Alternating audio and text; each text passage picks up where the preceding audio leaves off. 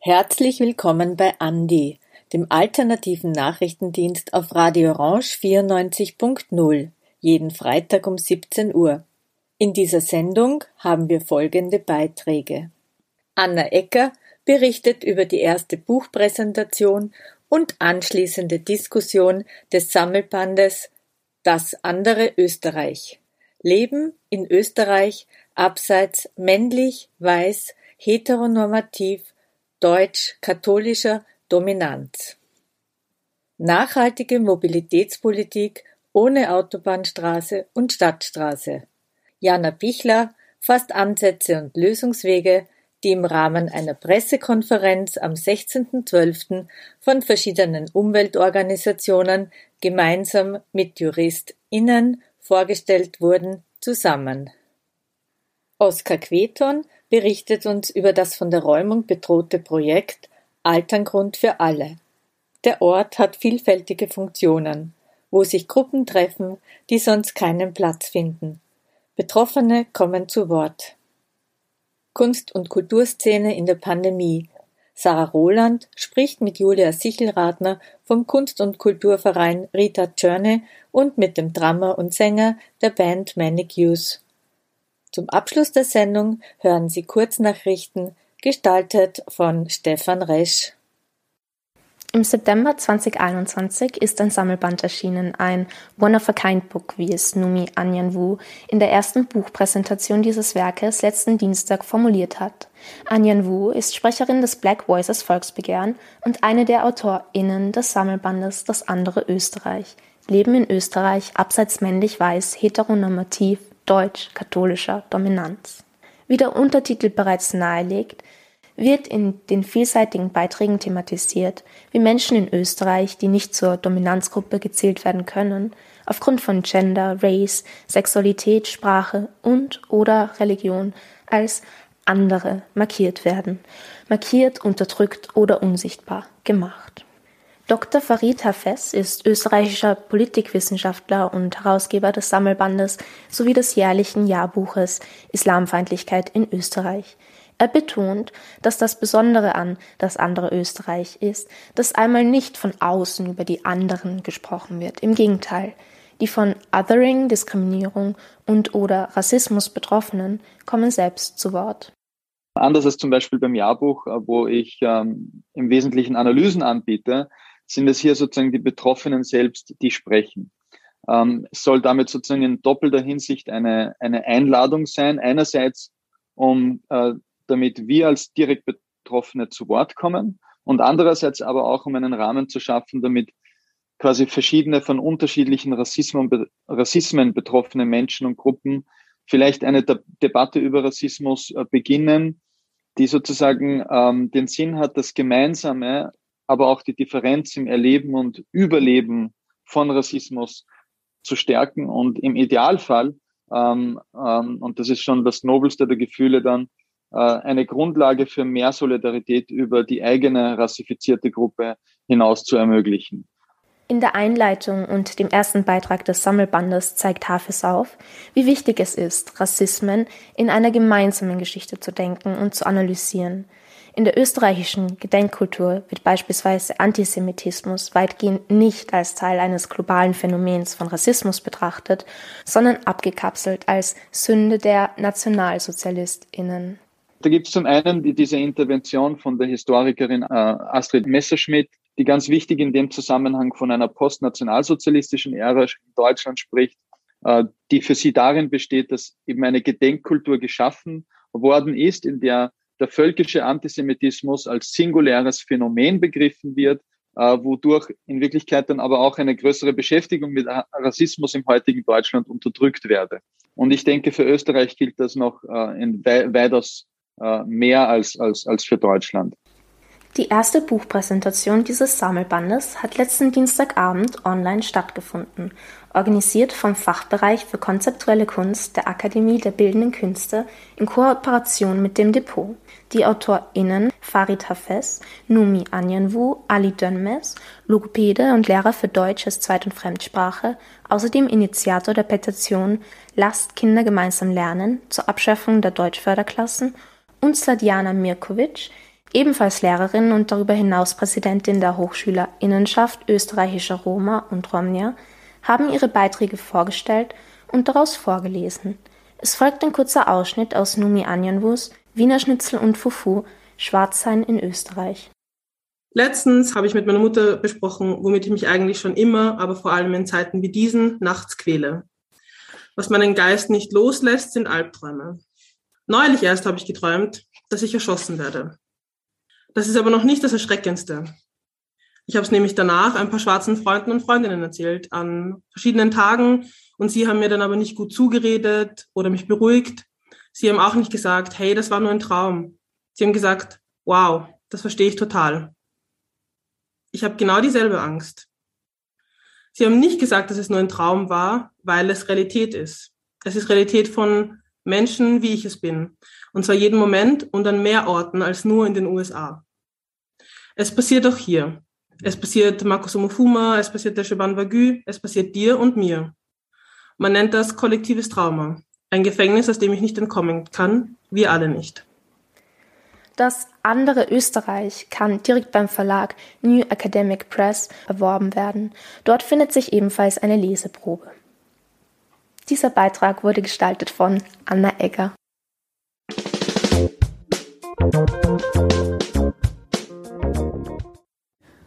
Der Stopp des Loba-Tunnels wird als schwere Einbuße für die Stadtentwicklung Wien gesehen. Eine Alternative zu einer autobahnähnlichen Stadtstraße würde es nicht geben. Umweltorganisationen, darunter Global 2000, WWF und der Verkehrsclub Österreich, zeigen nun gemeinsam mit Juristinnen des Ökobüro neue Ansätze und Lösungswege auf. Diese wurden im Rahmen einer Pressekonferenz am 16.12.2021 vorgestellt. Zentraler Punkt dieser Zusammenkunft war es, die Behauptung, der Bau der Stadtstraße sei eine Verpflichtung zu entkräften. Dieser Glaube kommt daher, da sie in der Umweltverträglichkeitsprüfung, kurz UVP, als Teil des Stadtentwicklungsgebiets genannt wird. Es besteht jedoch die Möglichkeit, einen Antrag auf Abänderung des Verkehrsprojektes zu stellen. Dies wäre aus rechtlicher Sicht legitim und würde keine neue UVP verlangen. Das Verkehrskonzept kann somit überarbeitet werden und eine nachhaltige Mobilitätspolitik sowie Bau von Wohnraum ermöglichen. Doch warum ist der Bau der Stadtstraße so verpönt? Um es auf den Punkt zu bringen, die ursprünglichen Rahmenbedingungen des Verkehrskonzeptes haben sich geändert. Nun vorherrschende Prioritäten, wie etwa die Klimaziele, sind nicht mit dem Bau von Stadtstraßen vereinbar. Die Ausgangssituation hat sich für die Stadtstraße grundlegend verändert.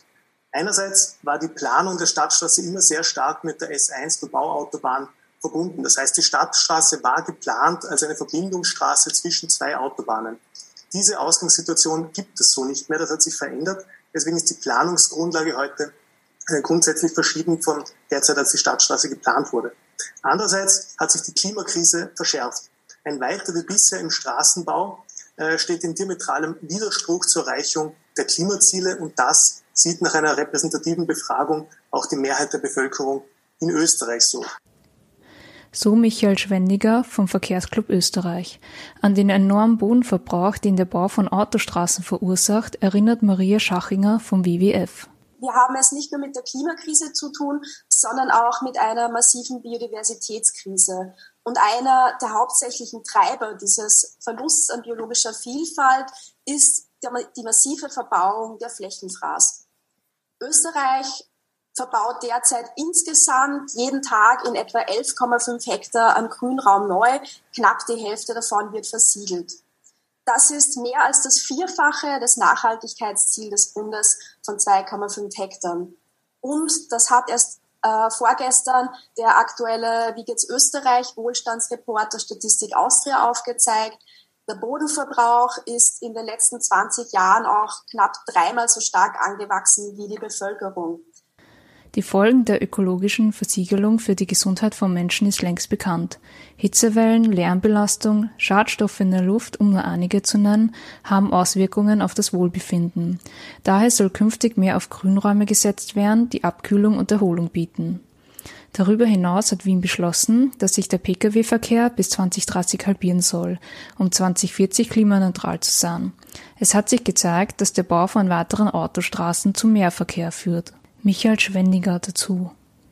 Sich das Ziel zu setzen, den Pkw-Verkehr zu reduzieren und aber gleichzeitig Straßen in der Dimension auszubauen, ist so, als wenn man abnehmen möchte und aber gleichzeitig mehr Schnitzel und Schweinsbraten isst. Das geht nicht.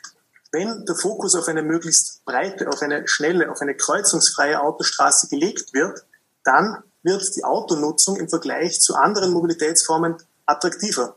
Die Folge ist klar, das Auto wird häufiger genutzt. Das heißt, die vermeintliche Lösung für ein Stauproblem wird dann die Ursache desselben Problems in 3, in 5, in 10 Jahren.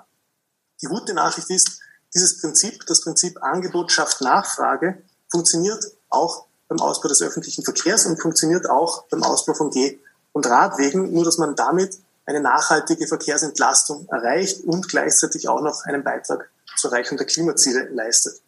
Und was auch noch dazu kommt, Verkehrsinfrastruktur wirkt sehr langfristig.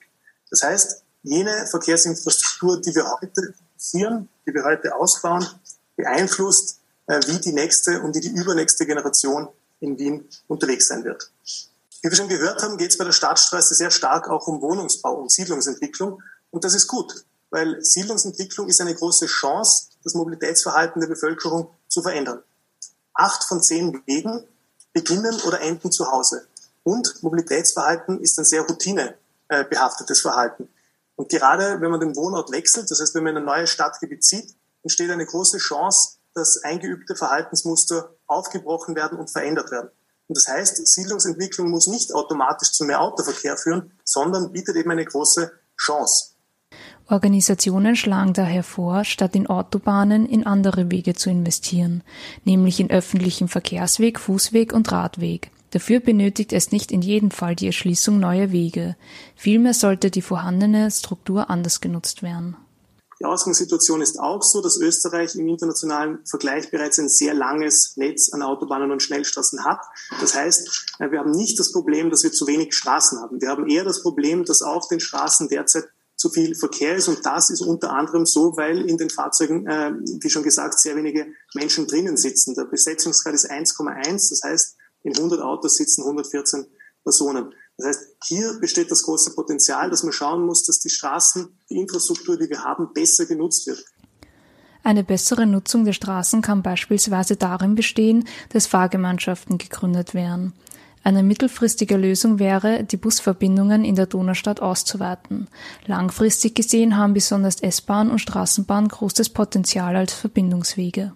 Alternativen für eine autobahnähnliche Stadtstraße sind somit vorhanden. Für die Stadt Wien und Bürgermeister Michael Ludwig gilt es nun, sich mit diesen Vorschlägen auseinanderzusetzen. Vor allem wünscht man sich aber einen zielführenden Dialog. Die kürzlich stattgefundenen Räumungen von Protestcamps, wie etwa jenen in Hirstetten, und die scheinbar willkürlich verschickten Klagsdrohungen von Seiten der Stadt Wien werden dabei auf das Schärfste kritisiert. Mehrere Personen, die laut Stadt Wien mit Lob or Bleib Protesten in Verbindung stehen, darunter Vertreterinnen von Umweltschutzorganisationen und Initiativen sowie WissenschaftlerInnen, erhielten ausgerechnet am Tag der Menschenrechte Drohbriefe. Diese Handlung wird als Angriff auf Solidarität, Protestfreiheit und eine mehr als notwendige Klimabewegung gesehen. Unter dem Slogan „Stopp die Kriminalisierung der Klimabewegung“ wurde daher für diesen Freitag eine Demonstration angekündigt. Wie dieser Dialog also zukünftig fortgesetzt wird und mit welchen Ergebnissen zu rechnen ist, bleibt noch abzuwarten. Dieser Beitrag wurde von Jana Pichler gestaltet.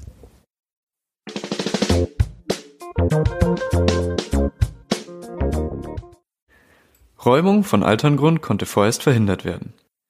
Das Projekt Althangrund für alle kann voraussichtlich bis einschließlich Februar bleiben. Eigentlich sollten die Räume des Projekts Althangrund für alle am kommenden Montag geräumt werden. Nun konnten sich die involvierten Parteien aber kurz vor der Räumung auf eine Übergangslösung verständigen. Althangrund für alle hat nun die Möglichkeit, zunächst in den alten Räumen zu bleiben und bis Februar neue Räumlichkeiten zu finden. Nach über einem Jahr Verhandlungen sollte die Initiative, die rund um die alte Wirtschaftsuni im 9. Bezirk beheimatet ist, nun endgültig gehen. Damit hätte nicht nur althangrund für alle ihren Raum verloren, auch weitere Gruppen und Projekte wären betroffen gewesen. Mit althangrund für alle schaffen wir halt einen Raum und einen Ort, der es halt ermöglicht, einfach für ganz verschiedene Nutzungen halt da zu sein. Also hier sind einfach ganz viel zivilgesellschaftlich solidarische Dinge geplant worden und umgesetzt worden. Der Ort hier hat so eine ziemlich vielfältige Funktion, ist schon als Ausstellungsort, als Performanceort genutzt worden. Hier haben ganz viele Diskussionsveranstaltungen stattgefunden und es ist ein Ort, wo sich ganz viele Gruppen treffen, die sonst in Wien keinen Platz finden. So Willi von althangrund für alle. Auf ihrer Pressekonferenz am Mittwoch zeigten sich die VertreterInnen von althangrund von den langwierigen Verhandlungen noch enttäuscht. Nun stellt diese kurzfristig getroffene Übergangslösung einen einstweiligen Verbleib der Initiative sicher. Innerhalb der nächsten knapp 2 Monate muss jetzt allerdings eine neue Bleibe für althangrund für alle gefunden werden. Die Seebrücke Wien ist eine der Gruppen, welche die betroffenen Räumlichkeiten regelmäßig nutzen. Johanna von der Seebrücke Wien. Also in der Wolke haben wir jeden zweiten Mittwoch unser Plenum. Wir haben dort auch unsere Sachen gelagert. Hin und wieder gab es auch Veranstaltungen dort. Es ist für uns einfach ein Raum, um zusammenzukommen und die Dinge zu planen, die zu planen sind und uns zu organisieren. Als Reaktion auf die angekündigte Räumung wurde eine Kampagne unter dem Motto Raum für alle ins Leben gerufen. Deren Ziel bleibt es weiterhin, einen neuen Raum für alle betroffenen Gruppen in der unmittelbaren Umgebung der Augasse zu finden. Auch wenn die Räumung des Projekts kurz vor knapp abgewendet werden konnte, muss althangrund für alle möglichst bald einen neuen Standort finden, um dessen Weiterbestehen langfristig zu sichern. Wer diese Kampagne unterstützen möchte, findet alle relevanten Informationen auf www.althangrund.jetzt, wobei das A am Beginn mit einer 4 geschrieben wird. Dieser Beitrag wurde gestaltet von Oskar Queton.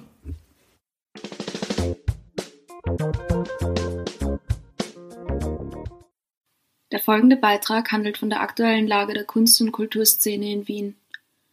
Eines ist klar, die Kunst- und Kulturszene wurde in den vergangenen Jahren mehrmals zur Gabe getragen. Nicht nur wörtlich. Es fanden mehrere Gedenkfeiern statt, bei denen Särge über die Maria-Hilfer-Straße getragen wurden, um zu verbildlichen, wie sehr der Mensch unter dem Kunstmangel leidet. Die Leute sind verunsichert, welche Maßnahmen gelten, ob Sonderregelungen bestehen und ob Wunschevents überhaupt stattfinden.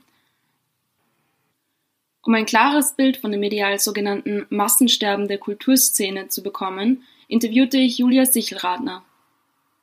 Sie ist Schriftführerin in einem Kunst- und Kulturverein namens Rita Tschörne.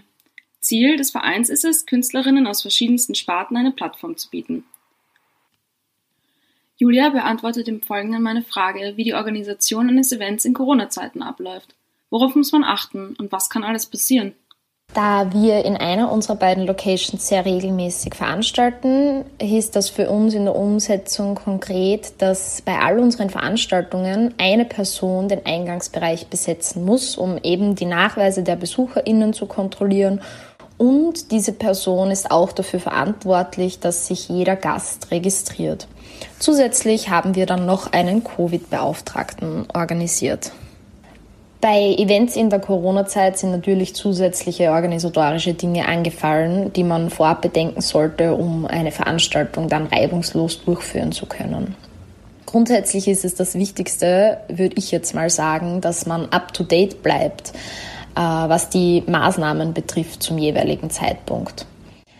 Da sich die Maßnahmen sehr schnell ändern können und nicht immer ganz eindeutig seitens der Politik kommuniziert wurden, ist es wichtig, dass man einfach gut vernetzt ist und auch Anlaufstellen kennt, wo man sich nötige oder auch fehlende Infos einholen kann. Weiters fragte ich Julia Sichelratner, wie der Staat bessere Unterstützung hätte leisten können. Ihr Statement darauf lautet wie folgt. Ich denke, dass die aktuelle Lage viel Flexibilität von allen Seiten erfordert. Zum einen wurde der NPO-Unterstützungsfonds vom Bund eingerichtet, der gemeinnützige Vereine aus verschiedenen Lebensbereichen unterstützt und den man relativ unbürokratisch anfordern kann. Trotzdem werden damit sicher nicht alle Felder abgedeckt und gerade der Stillstand im Veranstaltungsbereich bedeutet für die freie Kulturszene und ihre Trägerorganisationen massive wirtschaftliche Schwierigkeiten bis hin zur Existenzbedrohung. Die IG Kultur Österreich hat am Anfang der Pandemie eine Datenerhebung zur Lage der freien Kulturszene gestartet. Und ich finde, genau solche Initiativen braucht es, um Miss- und Rückstände der Politik aufzuzeigen. Meine letzte Frage an Julia Sichelratner war die nach einer persönlichen Einschätzung. Ist die Kunst- und Kulturszene wirklich so tot, wie sie scheint? Meiner persönlichen Einschätzung nach ist die Kunst- und Kulturszene nicht tot. Sie ist vielleicht in einen Schlaf verfallen. Aber man hat im letzten Jahr auch gesehen, dass sich viele KünstlerInnen viel bewusster mit ihren Projekten und ihrem kreativen Schaffen auseinandergesetzt haben und sich mehr Zeit genommen haben, diese Projekte dann umzusetzen. Natürlich ist mir auch bewusst, dass einige Bereiche der Kulturszene besonders stark unter den Maßnahmen leiden und deswegen finde ich es auch wichtig, das weiterhin zu thematisieren und der Politik dahingehend ein Zeichen zu setzen. Trotzdem glaube ich, dass Kunst und Kultur niemals tot sein kann, da dieser Bereich einfach so vielschichtig ist und es immer kreative Lösungen gibt, wie man auch in dieser Zeit Kunst und Kultur leben und vor allem erleben kann. Ein lebender Beweis für das letzte Statement ist die Wiener Band Manic Youth. Kunstschaffende wie sie leiden besonders unter unbeleuchteten Bühnen. Mit Maurice, dem Drummer der Band, führte ich ein kurzes Interview. Zu der Frage, wie es ihnen als Künstler in der Pandemie so geht, äußerte er sich so.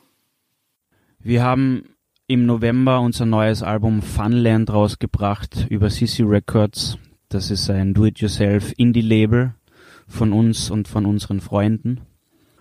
Pandemiebedingt mussten wir unsere Release-Tour, das wären so 5-6 Konzerte gewesen, leider absagen, beziehungsweise sind wir gerade dabei, das mit Abklärung mit den Veranstaltern in Richtung März, April, Mai zu verschieben. Diese Release-Shows wären natürlich für uns eine Möglichkeit gewesen, unser Album und unser Merch zu verkaufen. Und das ist ein finanzieller Verlust für uns natürlich, aber viel mehr trifft uns eher der emotionale Verlust, unser neues Album und unsere Gefühle mit den Menschen eben nicht austauschen zu können. Ihr könnt uns aber trotzdem unterstützen auf www.ccrecords.bandcamp.com. Zum Beispiel gibt es die Möglichkeit. Checkt unser Social Media aus, Manic Youth auf Instagram und auf Facebook. Da gibt es alle aktuellen Nachrichten und wir würden uns über den Support von euch sehr, sehr freuen. So Plattformen wie Radio Orange zum Beispiel geben uns die Möglichkeit, uns vorzustellen und wir sind froh, dass es so Plattformen gibt wie Radio Orange und alles Liebe und zusammen schaffen wir das. Die nächsten Jahre werden entscheidend sein. Peace out, love you. An dieser Stelle möchte ich mich ganz herzlich bei Maurice und Julia bedanken für ihre Zeit und ihre Statements zur aktuellen Lage der Kunst- und Kulturszene in der Corona-Pandemie. Dieser Beitrag wurde gestaltet von Sarah Roland.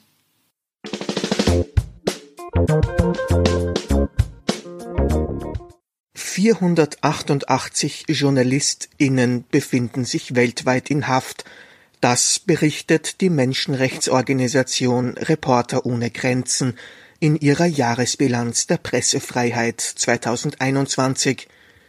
Im Vergleich zum Vorjahr bedeutet das einen Anstieg von 20% und die höchste Zahl seit Beginn der jährlichen Bilanzen vor 26 Jahren.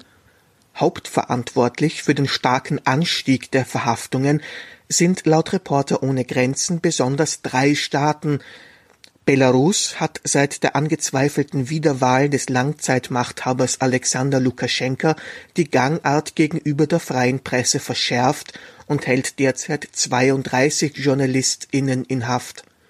In Myanmar sind unter der seit Anfang des Jahres bestehenden Militärdiktatur 53 JournalistInnen im Gefängnis, in China sind es 127.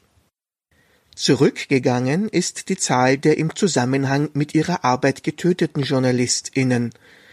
Mit 46 getöteten JournalistInnen im Jahre 2021 ist diese Zahl so niedrig wie seit 2003 nicht mehr.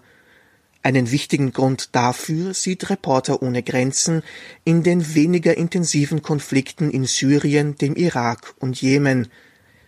2/3 der getöteten JournalistInnen wurden der Jahresbilanz zufolge gezielt ermordet. Das verbleibende Drittel kam bei ihrer Arbeit ums Leben. Die meisten Todesopfer gab es in Mexiko mit 7, dicht gefolgt von Afghanistan mit 6. Insgesamt ortet Reporter ohne Grenzen einen Anstieg der Gewalt gegen Medienschaffende. Das äußert sich in der hohen Zahl der inhaftierten JournalistInnen, aber auch in den konstant hohen Zahlen gezielter Tötungen. In Dänemark wurde die frühere Integrationsministerin Inger Støjberg wegen eines Amtsvergehens zu 60 Tagen Haft verurteilt. Das Reichsgericht, ein selten angerufenes Gremium aus HöchstrichterInnen und PolitikerInnen, befand die heute parteilose Abgeordnete für schuldig, mit einer Anordnung im Jahr 2016 vorsätzlich rechtswidrig gehandelt zu haben.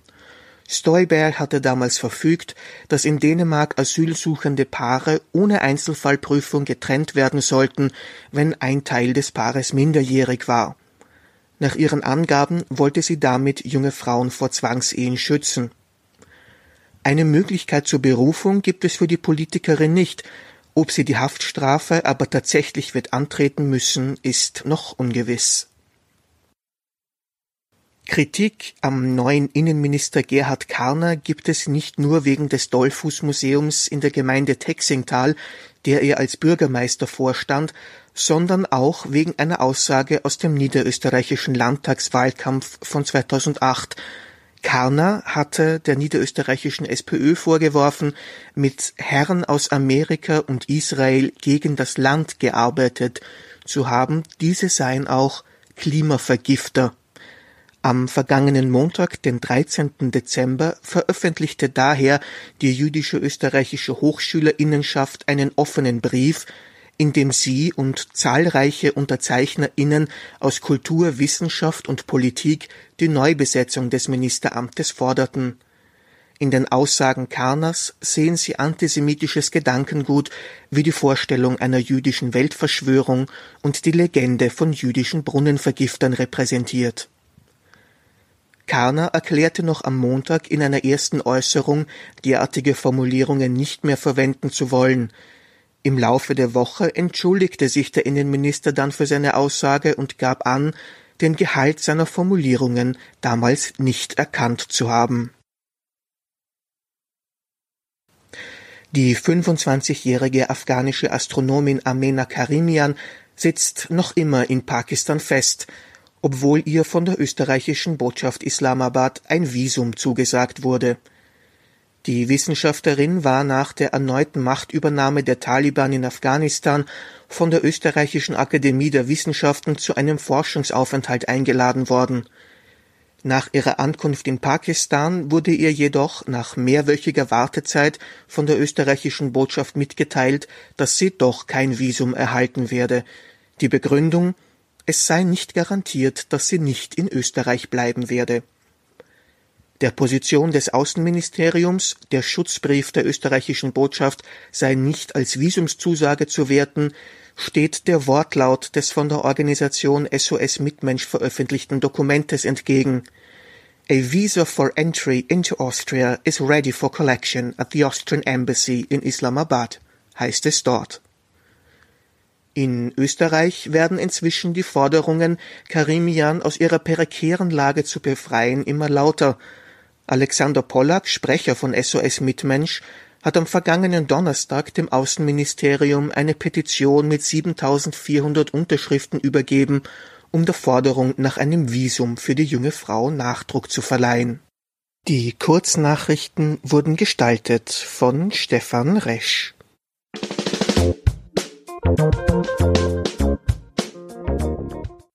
Das war ANDI, der alternative Nachrichtendienst auf Radio Orange 94.0, vom 17. Dezember 2021. Die Sendung wurde koordiniert von Anita Pitsch. Alle Sendungen gibt es zum Nachhören auf cba.fro.at unter ANDI Nachrichten. Die nächste Ausgabe von ANDI gibt es am kommenden Freitag um 17 Uhr, wieder hier auf Radio Orange 94.0. Vielen Dank fürs Zuhören und auf Wiederhören.